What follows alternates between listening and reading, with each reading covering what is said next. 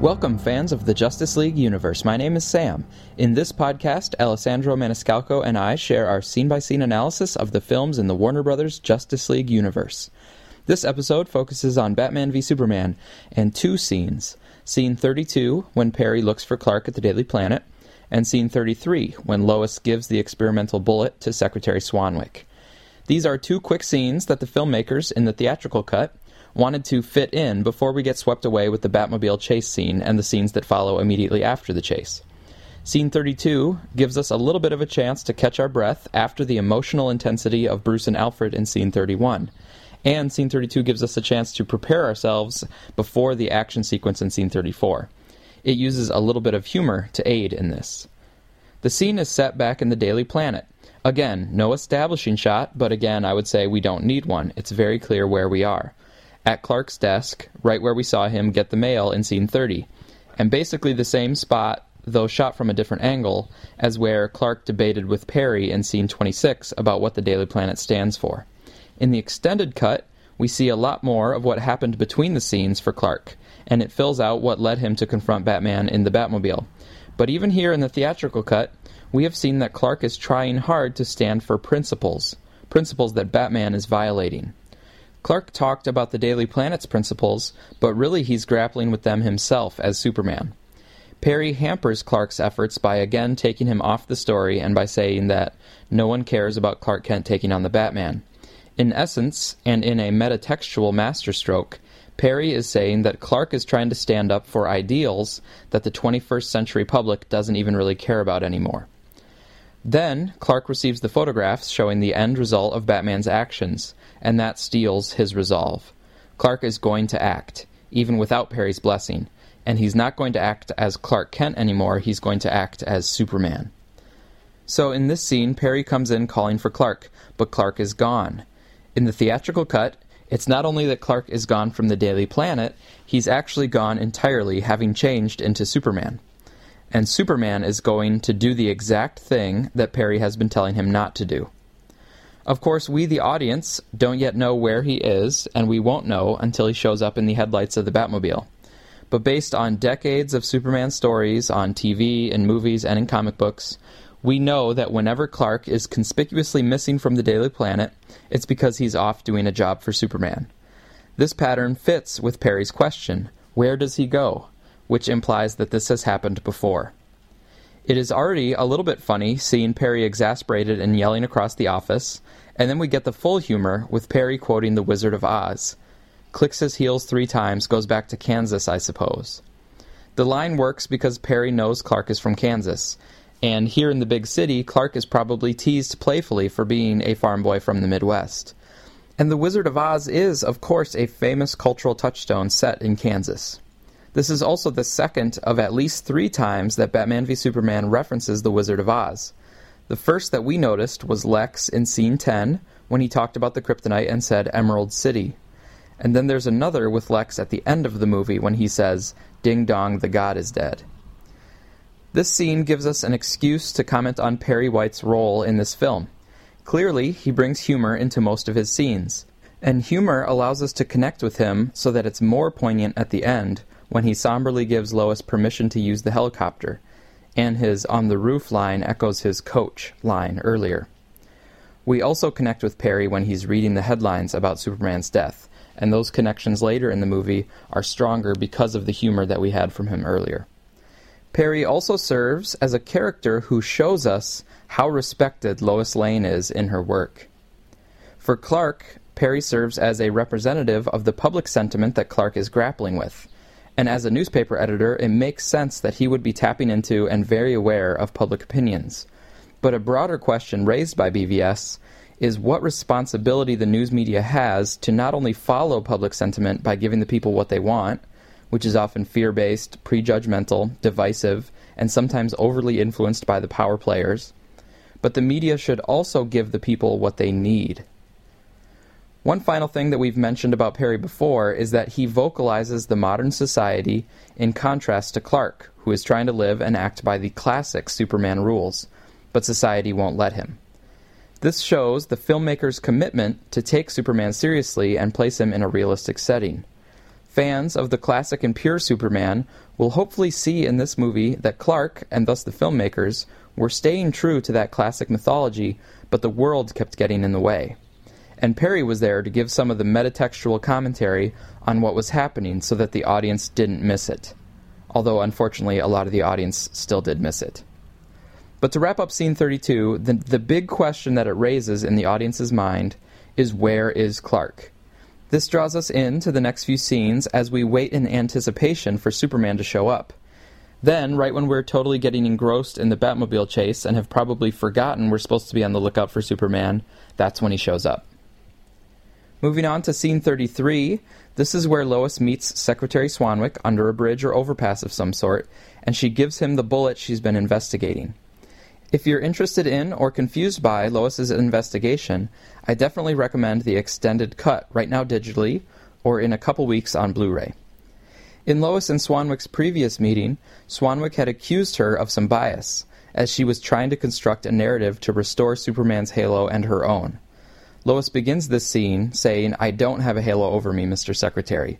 I went into the desert, people died. It keeps me awake, it should.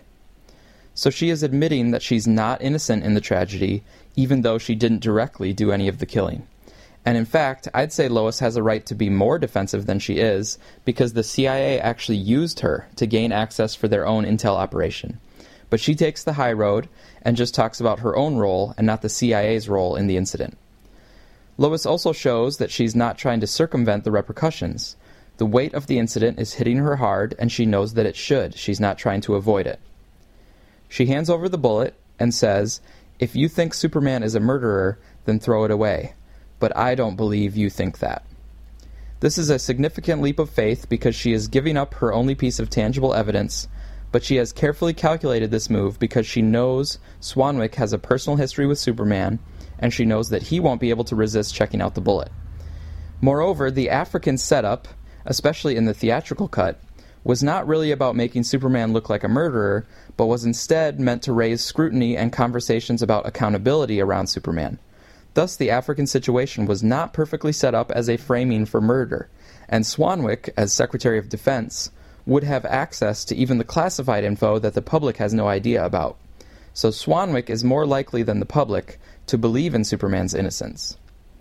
Lois wants everyone to know the classified information and the truth overall because she is trying to defend and restore Superman's image in the public.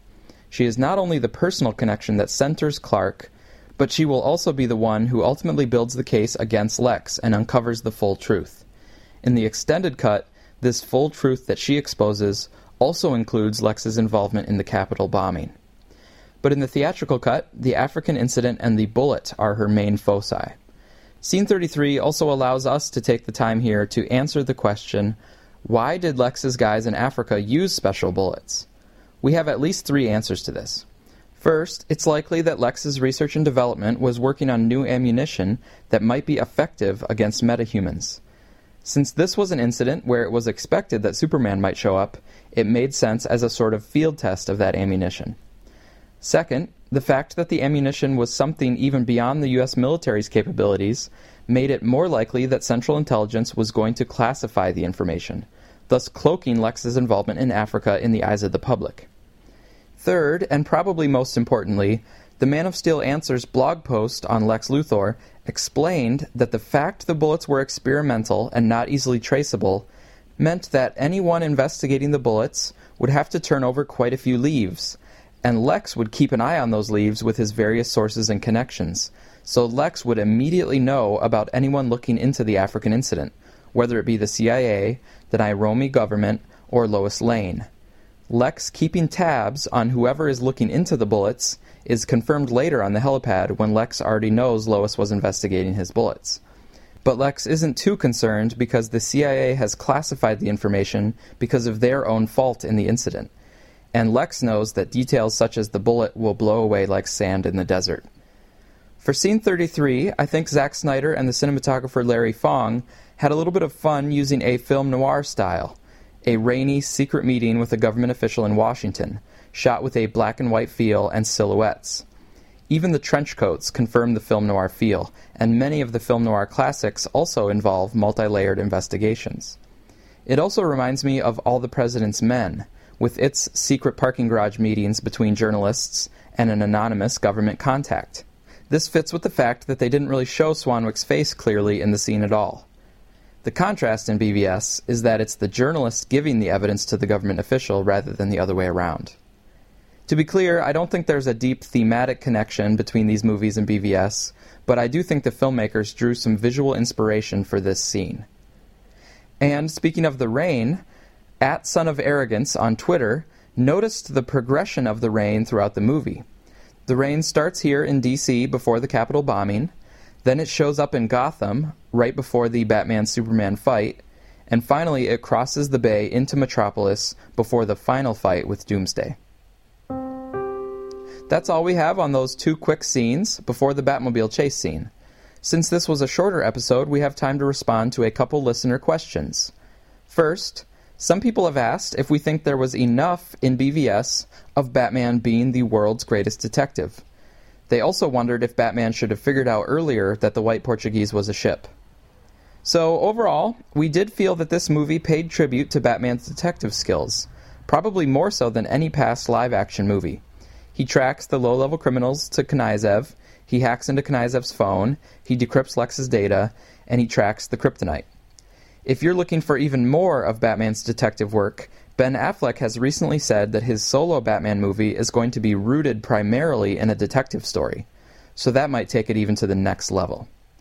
With regard to the White Portuguese, even a great detective has to start somewhere. Upon hearing mention of the White Portuguese, he doesn't instantly know the answers. He follows leads and researches the information, and in BVS, that's what we see happening. And it probably wouldn't be as easy as tracing a regular ship, because Lex might have been keeping it off the books, because Lex knew he might have to smuggle in the kryptonite if he didn't get official clearance from Senator Finch. And finally, as others have mentioned on other sites, it's possible that Bruce already knew the White Portuguese was a cargo ship and had been lying to Alfred about it being a person, just as he'd lied to Alfred about the dirty bomb. In this case, when Bruce finally gets into Lex's files, it shows the audience that it was a cargo ship, and Bruce then lets Alfred in on this part of the real story. But for Bruce, what he actually found out was when and where the ship was docking. Next up, this isn't really a question, but it is a comment about our listeners. We just wanted to thank you for all your good thoughts and analysis about the extended cut. From interacting with you about it, it's gotten me even more excited about the extended cut, and I can't wait to watch it again. Originally, I was coming to it having seen the theatrical cut many times and really loving the theatrical cut. And even though I still don't think everything in the extended cut is totally necessary, I can definitely see what you and many others are really appreciating about the extended cut. It was also great to see the apologies across the web that were being sent to Zack Snyder, and to see some of the reviewers posting updated reviews based on the extended cut. I really hope Zack Snyder comes to Comic Con with the Justice League group, and it would be awesome if Hall H gave him a huge ovation. Third, will we be covering future trailers for Suicide Squad or Wonder Woman, or any of the stuff that will be released at Comic Con in a few weeks? So, overall, we have decided to focus our podcast on the contents of the movies themselves, focusing right now, of course, on Batman v Superman. But our reasoning is that there are tons of comic book websites and pop culture websites and YouTube channels that have articles and videos about every interview, every trailer, and even most of the posters that are released for upcoming superhero movies. That ends up being hundreds of articles in anticipation of the movies. But each of those sites only post one or two articles actually reviewing or analyzing the movie itself. We feel like the general online landscape is skewed toward analyzing the marketing more so than analyzing the actual work of art. And the filmmakers put in so much work and creative effort into the movies we want to dig into the details and brilliance of the contents of the movie. And we'll leave the trailer breakdowns and coverage of actor interviews and stuff like that to other sites. To put it another way, it seems like if you tallied up all the podcasts and websites covering superhero movies, it's like 90% focused on anticipatory material and only 10% focused on analyzing and appreciating the movies after they've come out. So we want this podcast to contribute to raising that 10% a little bit. And don't get us wrong, we love the news coverage stuff. The Suicide Squadcast, for example, is a great podcast that keeps tabs on DC news and marketing materials, in addition to movie reviews when they come out. but we just don't think there's a need for yet another podcast on that stuff. We do, however, draw on interviews and onset articles to help inform our analysis. So, for example, if Zack Snyder gives an interview to Empire Magazine, we're going to read it and take notes about how it might help us better understand scenes from Snyder's movies. And finally, a thank you to Vermouth1991 on the DCU Club subreddit for checking Man of Steel and Batman v Superman to confirm that yes, the music during Jor-El's dive into the water for the Codex is the same as the music during the kids' dive into the Indian Ocean for the Kryptonite. Okay, that's it for now. Thanks again for listening, and be sure to check out Man of Steel Answers, especially if you want to go back and listen to some great analysis of Man of Steel. And as we mentioned, the Suicide Squadcast is your best source for coverage of DC related news.